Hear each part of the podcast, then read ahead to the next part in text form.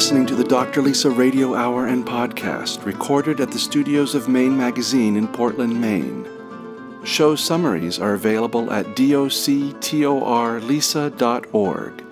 Download and become a podcast subscriber of Dr. Lisa Belisle through iTunes. See the Dr. Lisa website or Facebook page for details. Here are some highlights from this week's program. I think Maine has always been this way. Typically, people in Maine and people outside of Maine, I think, think of Maine as a place where there's a very strong sense of provincialism and, and sovereignty, but people were always coming in and out of here. But because of the landscape, it's it has a quietness that makes it feel like we have belonged here forever or something. Both of those are based on stereotypes that we play around with quite a bit. Our motto is feeding our hungry, empowering our families, healing our planet. And those are the three circles in which we work. It's pulling these women together and not just us training them, but connecting them so that they find other people to bike with, to run with, to do swimming group swims with, people at their level that they can train with to get to that next level. The Dr. Lisa Radio Hour and Podcast is made possible with the support of the following generous sponsors Maine Magazine, Mike LePage and Beth Franklin at Remax Heritage, Seabags, Dr. John Herzog of Orthopedic Specialists, Marcy Booth of Booth Financial Services, Tom Shepard of Shepard Financial, Apothecary by Design, and The Body Architect. This is Dr. Lisa Belisle, and you are listening to the Dr. Lisa Radio Hour and Podcast, show number 62 Community airing for the first time on November 18th, 2012, on WLOB and WPEI Radio, Portland, Maine. Today's show features Maine Magazine writer and author Jed Coffin, Craig Lapine, founder of Cultivating Community, and Julie Jordan Marchese and Andrea Brown of She Jams. We specifically put the community show right in front of Thanksgiving and we did this because we understand that there are many different ways in which people belong to communities. Author Seth Godin actually refers to these as tribes. And a tribe or a community can be what you're born into, it can be where you work, where you play, or simply built of the people that you love. I have communities built around my own life um, based on where I'm living. I've been in Maine since 1977 but also based on the fact that I'm the oldest of 10 children. I'm a doctor, I'm a writer, and I'm a Facebook picture taker on my early morning runs. And in many different ways, I've created communities that make sense to me, that feel good to me, that nurture me. This Thanksgiving, I'll be spending time with my extended family at Atlantic Hall in Cape Porpoise, right here in Maine. This is something that my family's been doing for many years because we simply have so many darn people involved in this community. But I love it. My nine year younger brothers and sisters and I, and our, our spouses and our families and our significant others, my cousins, my aunts, my uncles, my grandmother, we've all really come to enjoy this regular occasion at Atlantic Hall because we consider it community building time. I'm very fortunate to have a family like this and a family that meets regularly right here in Maine. I hope you enjoyed today's show with Maine Magazine writer and author Jed Coffin, who is going to talk about his experience with community and growing up in Brunswick, and the work he's done for Maine Magazine, including the recent article, What is a Mainer? Also, Craig Lapine, who's developed a cultivating community presence, working in the environment, working with people, working with education, and doing all kinds of interesting things over the last decade. And finally, Julie Jordan Marchese and Andrea Brown of She Jams, who have created a community around exercise and fitness and social outreach and well being on so many different levels. We hope you enjoy today's show.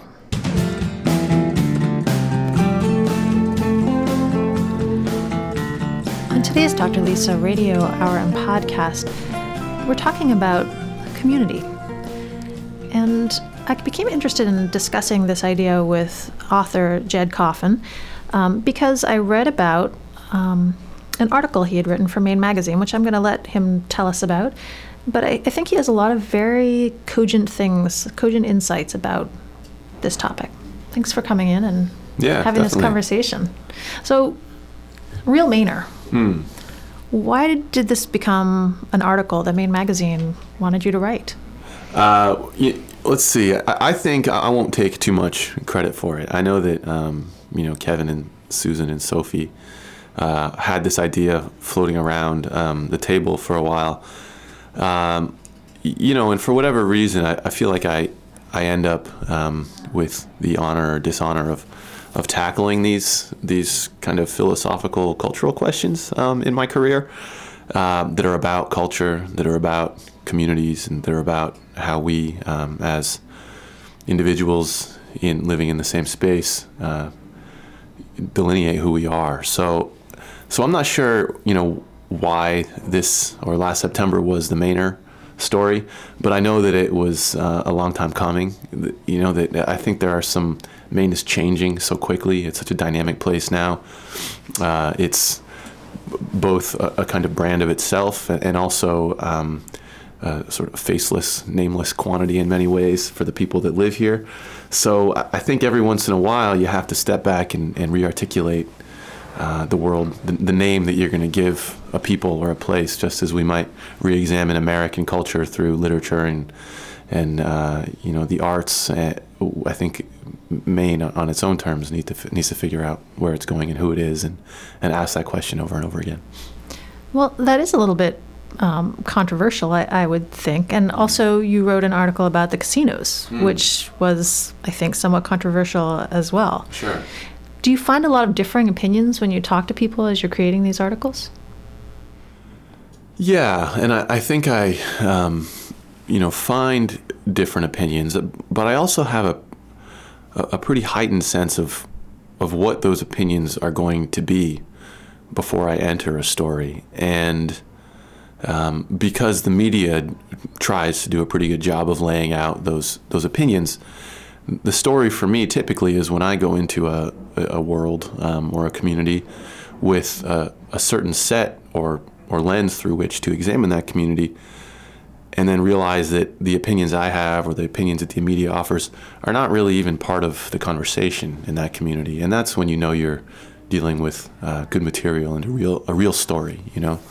Um, typically, I think stories in Maine come down to um, financial versus uh, moral um, uh, polarities. You know, how are we going to keep money in our pockets? How are we going to keep people working um, while at the same time preserving the uh, ethical imperatives that we think are central to who we are as a as a culture and a state?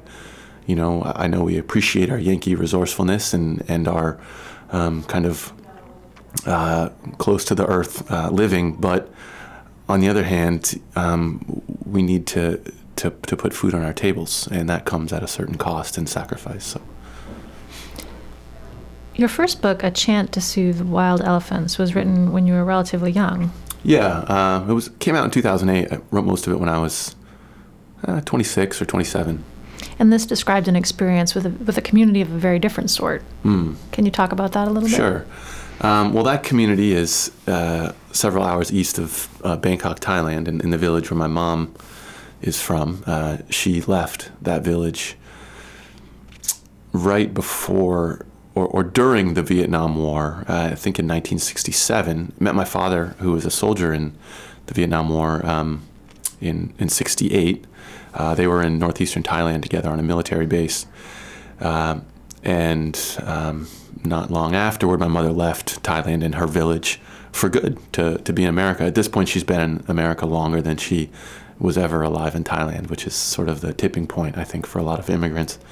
Um, so, I, 20 years after I was, um, or 30 years after she came to America, when I was 21, I, I left college for um, a, a, several months, uh, about the duration of a summer, and um, went back to her village to be a monk in the local temple, uh, Buddhist temple, the same temple where my grandfather and uncles had been monks. Um, so that community was obviously very different than the community of Midcoast Maine or uh, the community of my of Brunswick High School. Um, I was surrounded by a lot of family, uh, but also by a culture where, uh, because of the size of the village and the intimacy of Thai culture, uh, everyone knew all sorts of things about me. Um, I was a religious figure, uh, along with about 35 other men who were uh, my age and older. Um, and the community functioned in what I would think of as a much more connected way. Um, at the time, this was in 2001, I don't recall there being internet access anywhere. Um, there was a Dunkin' Donuts and a 7 Eleven, but uh, th- there was certainly not Facebook or emails or, you know. Um, and as a monk, I was really expected to carry a certain spiritual symbolism and uh, positioning in the in the community.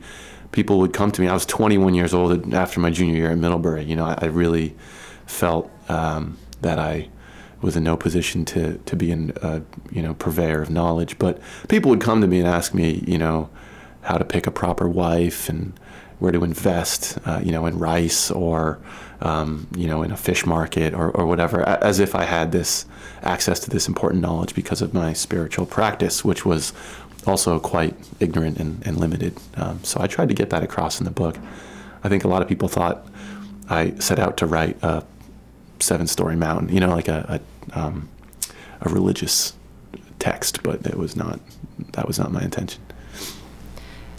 When you and I spoke, you mentioned that you have, um, I believe, a tradition of healers in your family. Somebody mm. is the equivalent of, I, I don't want to say medicine man because I yeah. guess that sounds really maybe I, I, don't know, but yeah. But did that influence your desire to go forward and find find yourself in some way when you yeah. were 21? Well, you know, I had memories. Uh, this comes up in the book early on. I had memories of my grandfather um, practicing medicine um, in a very traditional way. You know, I, I, remember people coming to the front steps of our little house um, next to the canal and, and rubbing ointments in people's shoulders and um, do um, using moxibustion and such to to heal them. We have a lot of Chinese blood in our in our family line, so um, I don't know if it was passed down. I know very little about that past. I have memories and, and probably some invented fantasies about how um, effective that healing was. I remember walking barefoot through the village and cutting my foot open and and my grandfather like reaching to this top shelf. Um, he didn't speak English. I didn't speak Thai at that time, and pulling this really gnarly looking bottle with like a clump of moss in it or something and some liquid and rubbing it all over my foot and then the wound being gone the next day. That's a pretty I don't know if anything could do that, but like that that's how I remember it, you know, which says something, I suppose. Uh, my mother's a psychiatric nurse, which is a you know a, a tough tough job. My, my father um, is for a time he just retired, but for a time was a staff psychologist for the uh, National Guard. So he was um, working with all the troops who came home uh, from Iraq and Afghanistan uh, back into New England, uh, acclimating them to their their normal lives. Um, and my wife is a restorative yoga teacher, so you know I'm pretty well covered, I guess, I guess um, in, in the the healing department. Um, I don't know where my healing work comes, but uh, I'm sure it, you know, rears its head somehow. Well, I've spoken to more than one person who's actually read your book and has mm. found some healing or inspiration yeah, yeah. in that. And I, I think that when you and I had a conversation um, previously, you said that it often seems that for some reason people will still look to you mm. for insight or knowledge or mm. reflection. I mean, that's that's a, that's a heavy something to yeah. be to have been yeah. holding on to even from your early years. Yeah, yeah. I uh, I think you know it's hard not to talk about this without feeling a little bit self-important, but I, you know I know that. Um, as a kid, you know, I got picked to be the captain of various teams and um, to often, um, I think, was looked uh, looked to um, to provide inspiration or support or stability in difficult times that I went through with a few friends. Um, you know, and and part of that is maybe a kind of natural thingness about me, but also. Um, I feel like I, I like that work, you know, and I'm willing to have that conversation. So so I so I people maybe notice that about me. You know, I'm sort of a softy. You know, I don't. I'm not. A, I've done a lot of kind of fighting, dangerous stuff, but I am not a confrontational person. You know, and um, prefer compromise uh, innately to, you know, putting my foot down on on issues, um, and have always felt uh, very um, compelled to move between circles, uh, demographic and um, ethnic and racial and whatever, that are uh, separated by various gaps. You know, I like, you know, as a teenager, I used to hitchhike around a lot, and I just loved like entering people's lives um, that I might not enter in other, you know, at Middlebury College or at Brunswick High School, or you know, and, and that was always very exciting to me. So. Um, sometimes I feel like yeah, it's about healing, but also um, I'm I like being an interpreter of, of different cultures and different ideas and, and accessing those ideas and bringing them to other people. So that seems to be kind of the origin of a lot of that that work. Well, you, you aren't willing to maybe put your foot down in some ways, but you did write a book called that's coming out this spring, Rough mm. House Friday mm-hmm. that talks about actually fighting yeah, in yeah. Alaska. Right. So right. where does that come from within you? Yeah. Well, um, I, you know, I know that I I had a handful of fights in in in this bar and and then I fought Golden Gloves in Northeast with out of the Portland Boxing Club and um, I definitely like was not the kind of fighter that would punch first. You know, I'd have to get hit first before I could really um, do anything to another person. Um, but I, I did, I think it has to do with intimacy, you know, and uh, obviously not in a, an erotic way, but intimacy of, of, of kind of um, a spiritual intimacy that you experience with a person you fight. You know, there's really everything falls away, and you're left only with, you know, you and the ring and your opponent. And, um, all the distinctions that typically separate us um, class and, and, and, money and, and identity um, kind of disappear, and you're just left with a, a, bare person and a bare soul. And, and, and I really l- like that experience, and I think I kind of long for that experience in the same way that the writers who I really admired as a, as a younger man and that I still admire now, um, I think they were searching for that. Uh, ephemeral, ineffable, spiritual kind of intimacy. Also, you know, I, for this book, I've been reading Into the Wild a lot.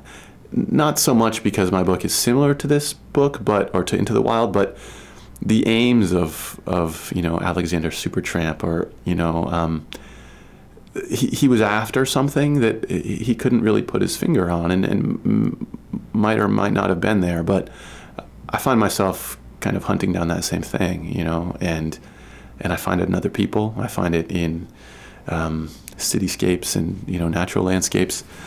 Um, so yeah, I, I'm not really sure where. People have asked me many times, you know, how does the how can you be a monk and a boxer? Because of course you get start to get identified by the books you write. Um, I don't see them very very differently. Typically, I say it, it, both are very ascetic disciplines, so on and so forth. But when it comes down to it, I think it's about intimacy and stripping away all the things that separate us as individuals um, from, and I kind of put this in quotes, from really who we really are, you know, and, and, and, and that, uh, you know, I could say soul, but that seems like a problematic term too. Anyway. A chronic ache, sleepless nights, a feeling of something being not quite right you can treat the symptoms with traditional medications and feel better for a little while and continue on with your busy days. But have you ever stopped to consider the what that's at the core of a health issue? Most times it goes much deeper than you think, and when you don't treat the root cause, the aches, sleeplessness, and that not quite right feeling come back. But they don't have to. You can take a step towards a healthier, more centered life. Schedule an appointment with Dr. Lisa Belisle and discover how a practice that combines traditional medicine with Eastern healing practices can put you on the right path to better living. For more information, please call the Body Architect in Portland at 207 774 2196 or visit doctorlisa.org today. Healthy living is a journey. Take the first step. This segment of the Dr. Lisa Radio Hour and Podcast is brought to you by the following generous sponsors Mike LePage and Beth Franklin of Remax Heritage in Yarmouth, Maine. Honesty and integrity can take you home. With Remax Heritage, it's your move. Learn more at rheritage.com. Here on the Dr. Lisa Radio Hour and podcast, we've long recognized the link between health and wealth. Here to speak more on the topic is Tom Shepard of Shepard Financial. This morning, my wife and thousands of others from the running community are lined up at the start of the Philadelphia Marathon. Me and friends from my lacrosse community are set to face off against each other at the rack over in Westbrook. Many of us work hard in one community and play hard in another to keep connected to our passion for life. We do well at work and play. But how well is our pursuit of health and money connected to our need to build wealth in ourselves and in our communities? If you're interested in learning more about how financial planning can inform your game, or looking to use your game to motivate you to a better relationship to money, give us a call at Shepard Financial, 847 4032. Your community of friends may thank you someday for stepping up to the line and sharing your gifts. Let us help you evolve with your money. Shepard Financial, securities and advisory offered through LPL Financial, member FINRA SIPC. There was a time when the apothecary was a place where you could get safe, reliable medicines, carefully prepared by experienced professionals, coupled with care and attention focused on you and your unique health concerns.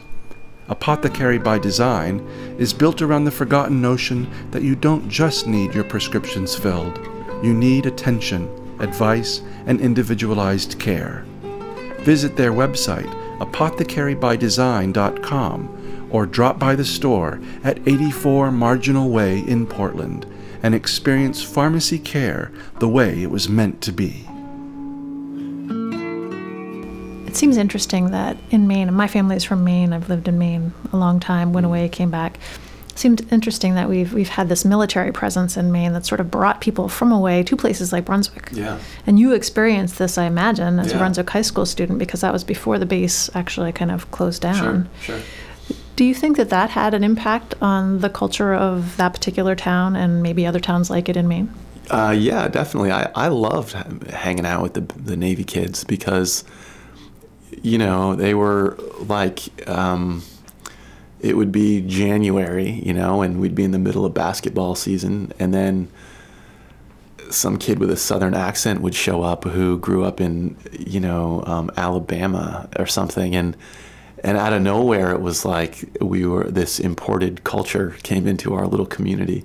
Um, you know, and I, I remember um, going into base housing to play pickup basketball games against the Navy kids, and uh, and and they were here for a year and a half or for the length of a deployment and then gone. You know, and and I won't say that Brunswick was like a, a flourishing um, crock pot of culture or anything like that, but I I do know that uh, it made me aware of um, other other uh, ways of being that was was good to, I don't think it like made me deeply empathetic or respectful or tolerant or anything, but it kept my head out of the fog just enough to to remind me that there are other ways to do it. You know, I, I had this pen pal named Johnny Finley for a long time. We were best friends. His his mom was Filipina, and I don't know, maybe that we connected some way culturally, but we were quite young.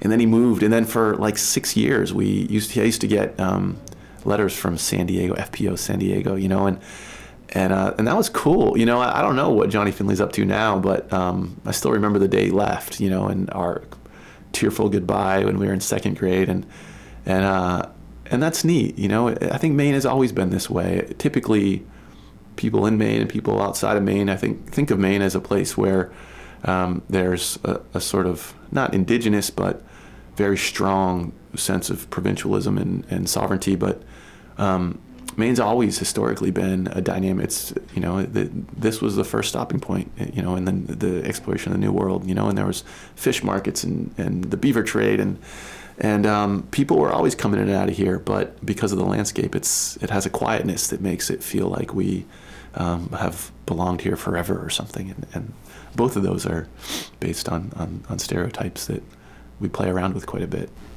You have one book out, A. Chant to Soothe Wild Elephants, which I would recommend to our listeners. If they haven't already read it, they should read it. Great. You have another one coming out this spring, Roughhouse Friday. What else is on the horizon for you?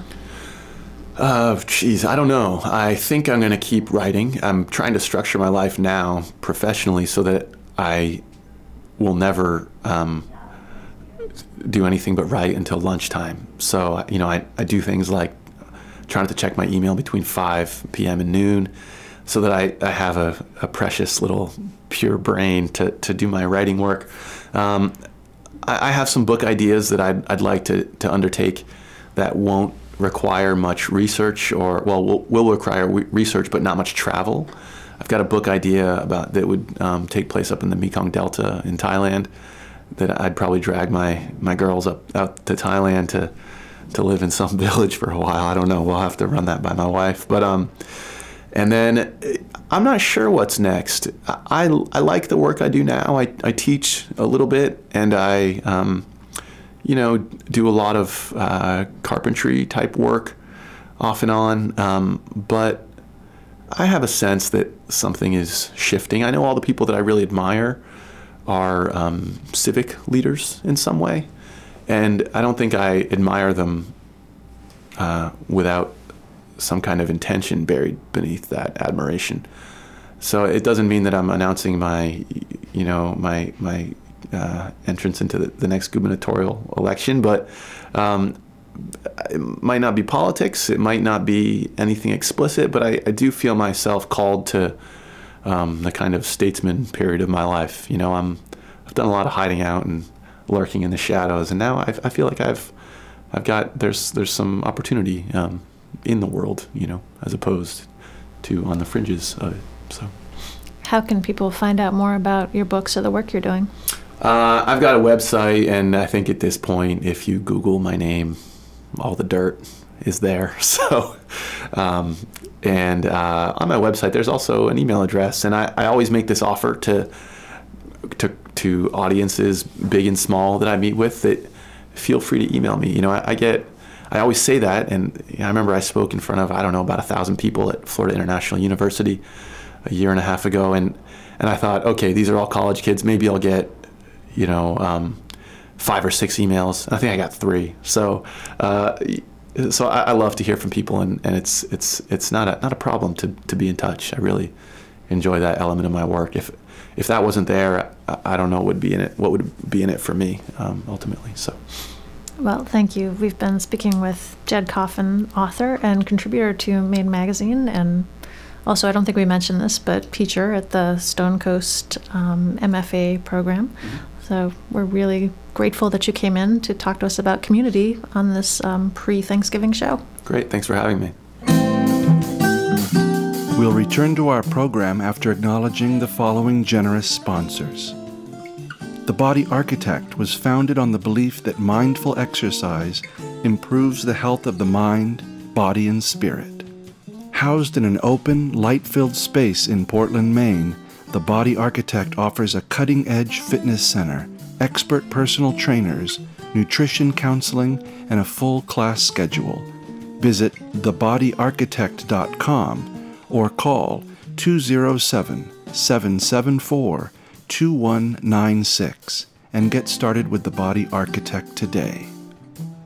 And by Dr. John Herzog of Orthopedic Specialists in Falmouth, Maine. At Orthopedic Specialists, ultrasound technology is taken to the highest degree. With state of the art ultrasound equipment, small areas of tendonitis, muscle tears, ligaments, instability, and arthritic conditions can be easily found during examination. For more information, visit orthocareme.com or call 207 781 9077. Today's Thanksgiving show is all about community because we know that various people around the state are um, getting together in groups with their families and communities. And we thought it would be an important day to introduce Craig Lapine from Cultivating Community to talk on this very subject. Thanks for coming in. Thanks for having me. Now, cultivating community is something that grew out of multiple different interests of yours. Talk to me about that. Well, I was a school teacher and I was interested in food and growing food as a way to get youth connected with the land and the sources that sustain us all here um, biological, social, spiritual, how we're all rooted. Um, so that was one impulse. Um, I'm very interested in issues of social justice, and um, hunger is one of the more visible uh, examples of unfairness in our world. Um, and so, working on that that issue, um, and and just food's capacity to bring people together and create community. Um, you know, as an environmentalist.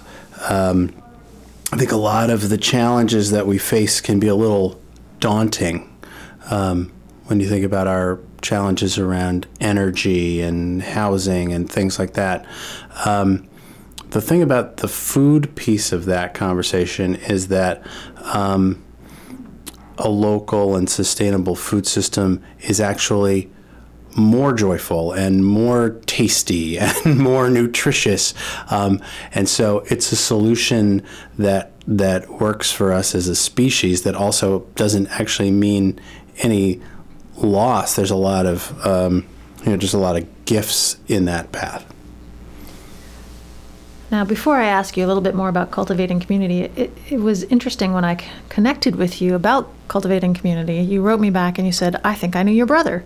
So you and I already had a community connection. You taught my brother ninth grade Right. English at Yarmouth High School That is correct. Yeah. quite a few years ago now. Yeah. My brother Brian.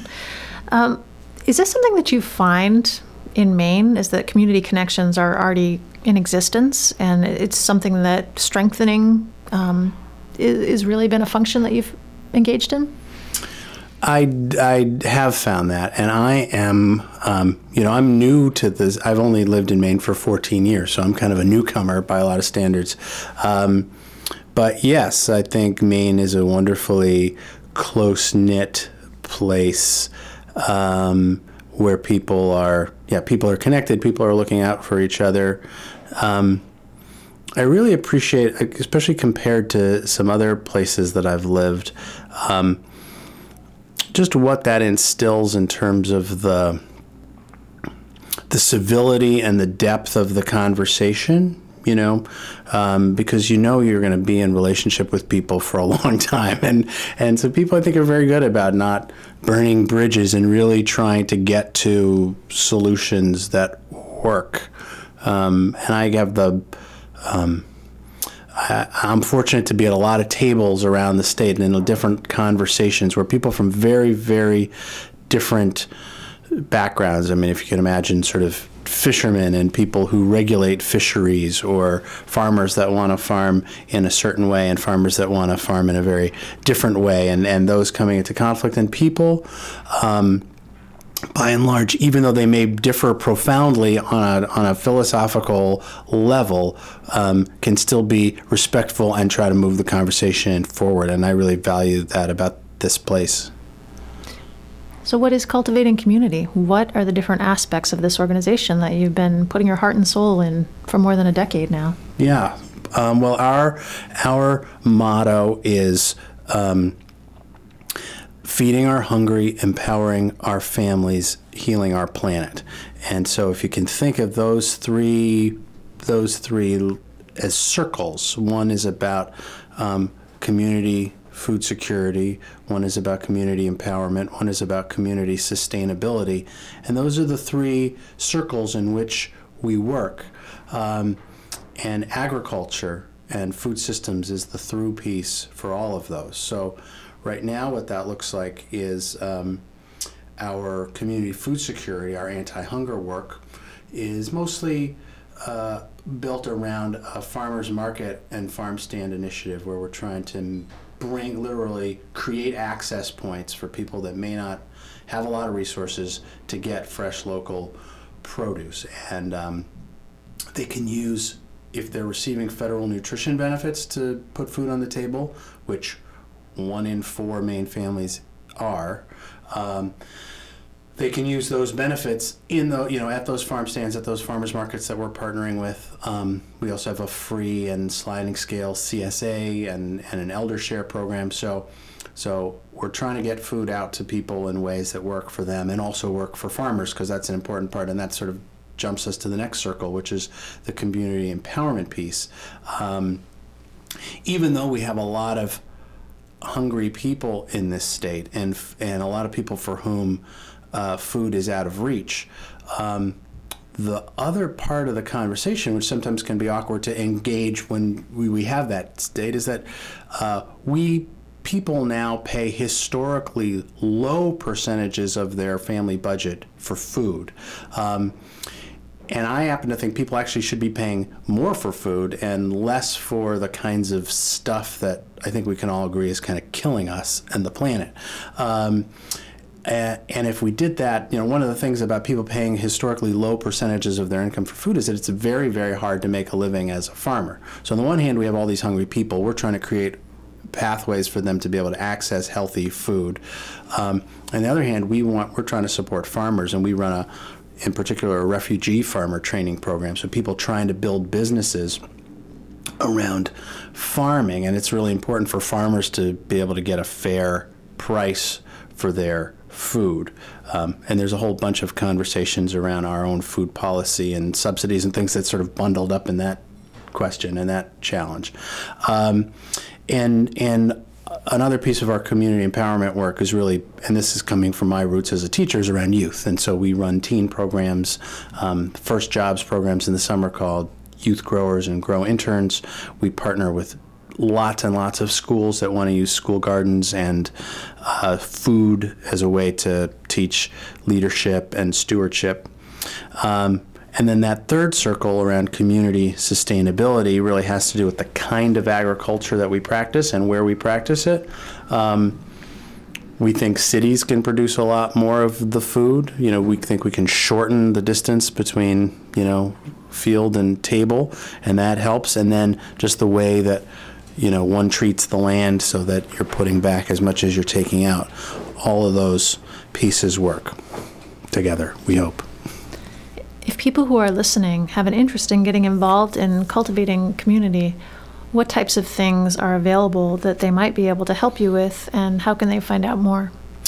Well, they should certainly start by going to the website, cultivatingcommunity.org.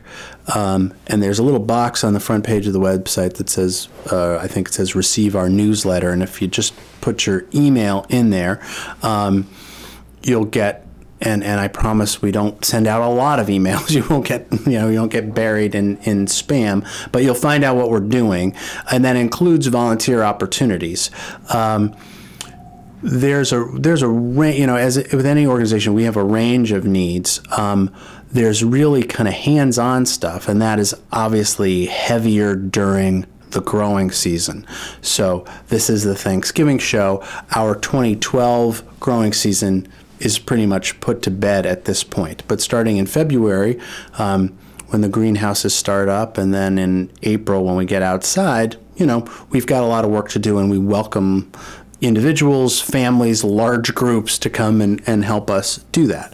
Um, and then we also have organizational needs, you know, and at, like any nonprofit, we're always, you know, somewhat under resourced. So, um, you know, we just get a lot of help on lots of things communications, um, outreach. Um, you know, uh, another thing, another thing that people could definitely do, and they would get notice in the spring if, if this was a way they wanted to get involved, is if they could just, if they wanted to buy uh, a community supported agriculture share um, from one of uh, the refugee farmers in our program, um, that's a huge benefit to the work that we're trying to do. Um, those farmers market collectively under the banner of Fresh Start Farm. So I would encourage people to buy a Fresh Start Farm CSA. Visit one of our neighborhood farm stands in the spring when we open back up. Um, maybe volunteer to help out with one of our school gardens. Um, we're always looking for volunteers, and we do a, a pretty interesting volunteer training if you want to spend a day and kind of get certified as a school garden, uh, you know, implementer. Uh, so there are lots of ways to plug in. And can people also donate money? People can always donate money. Yes, thank you. um, yeah, and and that's super easy. Um, there's a there's a donate now button on our website. Um, if you'd rather write a check, you can see how that you can go to the website again, cultivatingcommunity.org, and all that information is there. Yes. And you have a Facebook page too. We do. We actually have we actually have two. We've got an organizational one, and if you're particularly interested in our youth programs, cultivating community youth programs has a web has a Facebook page as well. One final question. Why do you think this notion of community has become so much more important of late? Hmm. Uh, I guess what I would say is I think we're um, we're in the middle of an interesting transition.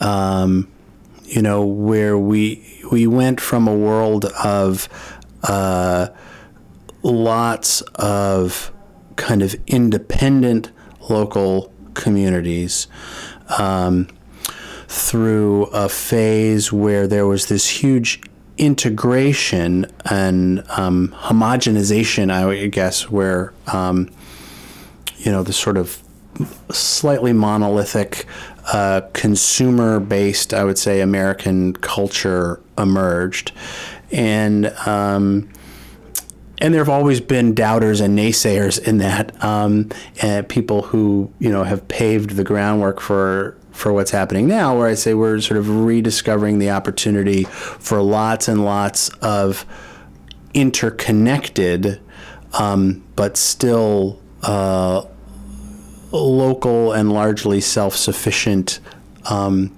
economies and communities. Um, I think that that's where um, so all of the new communications technology allows that interconnectedness, but people I think are rediscovering the value and in some cases the necessity of having really strong local communities as well that are, you know, that are working together and fairly and and and all that. Well, I appreciate all the work you're doing to create community and to build on the community that we've had here in our great state of Maine. So thank you for coming in and talking to us. We've been talking with Craig Lapine from Cultivating Community. Thank you. We'll return to our interview after acknowledging the following generous sponsors. Using recycled sails collected from sailors and sailing communities around the world, Sea Bags designs and manufactures bags, totes, and accessories in Maine on Portland's working waterfront. From the best selling classic Navy Anchor Tote to fresh new designs, Sea Bags offers retired sails another life by turning them into handmade, one of a kind nautical inspired pieces. Visit the Sea Bag store in Portland or Freeport or go to www.seabags.com to browse their unique collection. And by Booth, accounting and business management services, payroll, and bookkeeping. Business is done better with Booth. Go to boothmain.com for more information. As we get ready to um, head into Thanksgiving, I think a lot about families because, of course, those are our primary communities, but I also think about other groups that make up communities. Um, and one of these groups I know is very active in the Portland area community, and this is the She Jams um, organization. Now, We had Julie Jordan Marchese come on and speak with us very early on in the Dr. Lisa Radio Hour last fall, talking about Try for a Cure. So thanks for coming back and being part of our conversation again today. Thank you for having me back. And we also have um, Andrea Brown um, representing She Jams, and she's she's got her own really impressive set of credentials, including being um, a coach and doing multiple triathlons and director of recruiting services at ProSearch. So thanks for coming in and also being here with us. I'm excited to be here. Thank you. So, first of all, She Jams. What is it, and why did you call it that? Well, the name is actually uh, was interesting because we spent a lot of time trying to come up with something that captured the idea of pulling women together um, and being active that had some excitement to it, and um, and there's a lot of there's a lot of organizations out there who have claims to names, and we really came down to Julie, Andrea, and Melissa Jam. She jams. so so there's a little. Um, it it fits what we were trying to accomplish with the jams, she jams, but um, the the names the names came together on that. Well, I like it. So you're missing you're missing the third member of your jam at this point. The You're miss- fourth, yeah, Corrine. Well, she came in after, so we're going to rename her at some point we with were an going to S. add a saint before the her last name, the end of her last name, so we had an S. I see. Okay. All right. Well, so tell me, what is She Jams? What do you do, and why does it represent a community of sorts? Well, She Jams is a group of women um, coming together with a common goal, and usually our goal is to train together. But we're much more than that. We do a lot of community outreach. It's a social networking um, club where we share ideas and, and what each other does. And um, so it's it's just really a, a, a group of women that like to get together and uh, do things together in a social and non-competitive atmosphere. And so we do a lot of cool things like volunteering, and um, we put on races, and uh, we do all sorts of things in the community. And what are you training for? Well, right now we train for all sorts of different things, but I think it started with Try for a Cure, and um, we felt that uh, Try for a Cure is a real bonding moment for women. So we felt that uh, maybe leading up to the triathlon, it might be an opportunity for women to bond more, training together, um, and so now we do a multitude of things. Try for a cure. It might be the Maine Marathon. It could be your first 5K. It could be swimming peaks to Portland. It could be anything. Um, some people just join to be part of the social atmosphere of, of what we do, and um, so it's it's you could join for all sorts of reasons. I should back up and um, and just ask for. I know anybody who's been listening, and I know, of course, everybody has listened to every single episode of this show, so they know what Try for a Cure is. But let's just pretend um, that they they don't know what Try for a Cure is. We mentioned this on our recent um, breast health show when uh, Meredith Strang Burgess came in and the Maine Cancer Foundation. But just just a little ba- background on that. Sure. Try for a Cure is an all women's triathlon that is put on by Maine Cancer Foundation. And um, triathlon is swimming one third of a mile, biking 15 miles, and then running a 5K at the end, which is 3.1 miles. Um, each woman is required to raise $350. Um, collectively, over the years, we're now, the race last year raised $1.2 million. I think it's definitely one of the largest fundraisers in the state. Um, Maine Cancer Foundation is a really cool organization. It's from Maine. It puts all its money back into Maine uh, for cancer research and patient, patient support right here. So it, it does really good things for the people of Maine. And, you know, cancer is one of the leading um, diseases that we have here. So it, it benefits us all by getting together and doing a race of the sort. But, you know, the race over the year has become very popular. Um, it's very difficult to get in. Um, because we can only allow so many. So people talk about it a lot. Um, they want to do it. There's, you know, I think we've probably attracted over the years over 5,000 different women have done it, and each year there's always somebody new that's doing it for the first time. So um, it's quite a it's it's the race to be in if if you're a woman. So and you can participate. I mean, even men can volunteer and donate. So we get a lot of people involved in such a, a, great cause. And Maine Magazine, who happens to be a sponsor of the Dr. Lisa Radio Hour, is also a sponsor of Try for a Cure. They certainly are. Not just Try for a Cure, but Maine Cancer Foundation in general. They support the organization all year round, which is really a nice partnership. I was going to add part of She Jams coming together what is too in the try for the cure i think this year we were talking earlier 80% of the women who had signed up had never done it um, and for a woman to say hey i'm going to do this triathlon they get all excited their friends get all excited and then they realize oh my gosh I've got to learn how to swim, bike, and run and put all three together. How do I do that? And that was part of putting She Jams together was taking those beginning athletes, those women who maybe had done one segment of a triathlon or maybe none, and giving them the confidence and the skills and the training to be able to complete it and complete it safely and have people that they can train with. Because it's intimidating to walk into a bike store and you know you've got these $8,000 bikes hanging off the ceiling, and you're thinking, okay, so I, want to spend about $600 and I just want to ride this and I want, you know, what does that mean? So it's, we've partnered up with the bike shops. They, we do workshops or socials on them where we teach them how to maintain their bikes and it's pulling these women together and and not just us training them, but connecting them so that they find other people to bike with, to run with, to do swimming group swims with, people at their level um, that that they can train with to get to that next level. How long have you been in existence? We just completed our third triathlon training season, so we started in March of 2010. 10? And how long, I mean, how many women have you actually worked with? And is, is it all women? It's all women. It's and I think we have had um, over 200 members, 225 members over the last three years. Mm-hmm. So, um, you know, we have some women that come to be a member because we have great discounts on wetsuits. So, because um, we've partnered with uh, national companies that will give us discounts because our group is so large.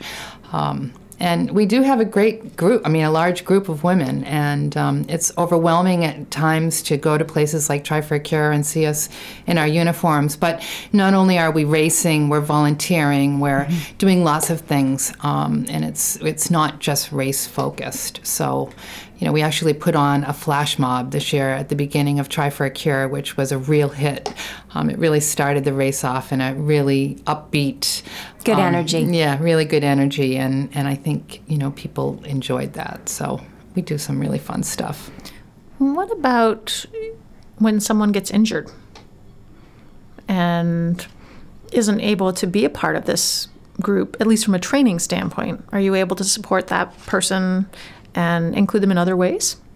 Sure. All the races that we do, we're a part in more than just racing. So, um, you know, they can volunteer on the course, they can come and, um, you know, help us with administrative work. Mm-hmm. they can be a volunteer coordinator for our volunteer jobs that we do out in the community. So we have lots of ways. We, we don't we don't it's have many women just, that get hurt. Thank no. gosh. I'm knocking on wood here. yeah, um, but there are times where people have to, you know, stop for a while, um, and then they come back. So, you know, thank gosh they're not hurt. Well, I was thinking also not maybe just injured, but maybe people who aren't able to jump in and do a triathlon right away for whatever reason, or maybe they have some other physical something that's kind of holding them back from completely doing the training piece of it. I think part of it is being part of the community, whether you're whether you're racing something or you're there being a part of it. I know we um, had our own She Jams try as part of the Rev3 race. Um, this August, and we had a lot of women do a relay, but we had a lot of women just down there cheering. I think we were the biggest consolidated group cheering, and we weren't just cheering for our women, we were cheering for every single athlete who came through, whether they were the pros coming through or you know, the the person who's biking 10 miles an hour and they're just doing this. And and it was really it was really inspiring to see all these people pull together you know be there really early really early on a sunday morning and and cheering for this whole group and community and people who had come from all over the place. Um, i think we made it, again, it just comes down to you're encouraging all those other people in the community, whether you're racing or not racing. You're you're you're connected, Yeah, with each one of our races, like when we did a um, partnership with Rev3, Rev3 happens to be a national um, triathlon company that I would say would compete with what most people hear about Ironman. And um, they gave us 300 community spots in which we had to raise funds. And so we did a really good job of recruit, recruiting women um, that had to raise money. So at that particular race, we were the community um, funded part of the race, and we raised um, twelve thousand dollars for um, Maine Cancer Foundation, which was really great. Um, now we're taking it back to our members, and we're going to allow them to come up with. Nonprofits that they want to support and vote on. And so it'll be interesting this year um, what their passions are for um, nonprofits, and then you know we'll choose from the top and decide who will support with different races. So each one of our races does have a fundraising component, and um, so what we do always is giving back uh, to our communities, and we try to keep everything local, which is really nice. How do people find out about She Jams? word of mouth, I think, for the most part, or or just seeing us out there. You know, again, if we're at any kind of event, there's a lot of pink, a lot of pink going on. A lot of noise. there's a lot of noise. There's yeah, there's a lot of cheering. There's a lot of nobody's out there alone if they're part of our group. And do you have a Facebook page or a website? Mhm. We have a Facebook page, She Jams, um, and then we have a website, www.shejams.com. Um, and on there, it talks about um, opportunities to join us, why you would join us, the races that we do, and The um, programs that we run. So it sounds like if somebody has questions, they can either see one of your members in the crowd or they can go to your website or your Facebook page and connect that way and maybe figure out what might be the best option in terms of being part of your community. Absolutely. Yeah, that, that's the wonderful thing about ha- being all women. Women talk, and if they have a good experience, they talk about their good experience. And so I think we've been really successful at, you know, most of our members bring in friends and um, say that you have to be part of this, you know, this club. It's great, and uh, so word of mouth has worked well for us, along with our Facebook pages and things like that. So. And we have a really central core group of women who have been with us from the beginning. And it's it's and it's really cool to see how they've developed and changed um, physically, socially, um, with the support, just the the feeling of connectivity. Um, it's very tangible. So Well, um, we've been speaking with Andrea Brown and Julie Jordan Marchese from She Jams. I really appreciate your coming in and telling me about your group and spending some time with me today. Thank you for having us. yes, absolutely. Thank you. This is Dr. Lisa Belisle, and you have been listening to the Dr. Lisa Radio Hour and Podcast, show number 62, Community, airing for the first time on November 18th, 2012, on WLOB and WPEI Radio, Portland, Maine. Our guests today have included Maine Magazine writer and author Jed Coffin, Craig Lapine, founder of Cultivating Community, and Julie Jordan Marchese and Andrea Brown of She Jams.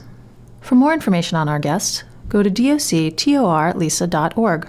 For more information on upcoming guests, our blog, or what's going on in our wellness world, visit our Facebook page and like us under Dr. Lisa. Also, be sure to put us on your feeds so that we show up on a regular basis. We hope that you support the sponsors who make this show possible, and we wish all of our American listeners a very happiest of Thanksgivings. We are grateful to have you. We give thanks for you on a regular basis, and we give thanks for the families and communities that support you. This is Dr. Lisa Belisle, thanking my family and my community. May you have a bountiful life. The Dr. Lisa Radio Hour and podcast is made possible with the support of the following generous sponsors Maine Magazine, Mike LePage and Beth Franklin at Remax Heritage, Seabags, Dr. John Herzog of Orthopedic Specialists, Marcy Booth of Booth Financial Services, Tom Shepard of Shepard Financial, Apothecary by Design, and The Body Architect. The Dr. Lisa Radio Hour and podcast is recorded in downtown Portland at the offices of Maine Magazine on 75 Market Street. It is produced by Kevin Thomas and Dr. Lisa Belisle. Audio production and original music by John C. McCain. For more information on our hosts, production team, Maine Magazine, or any of the guests featured here today, visit us at doctorlisa.org. Download and become a podcast subscriber of Dr. Lisa Belisle through iTunes. See the Dr. Lisa website or Facebook page for details.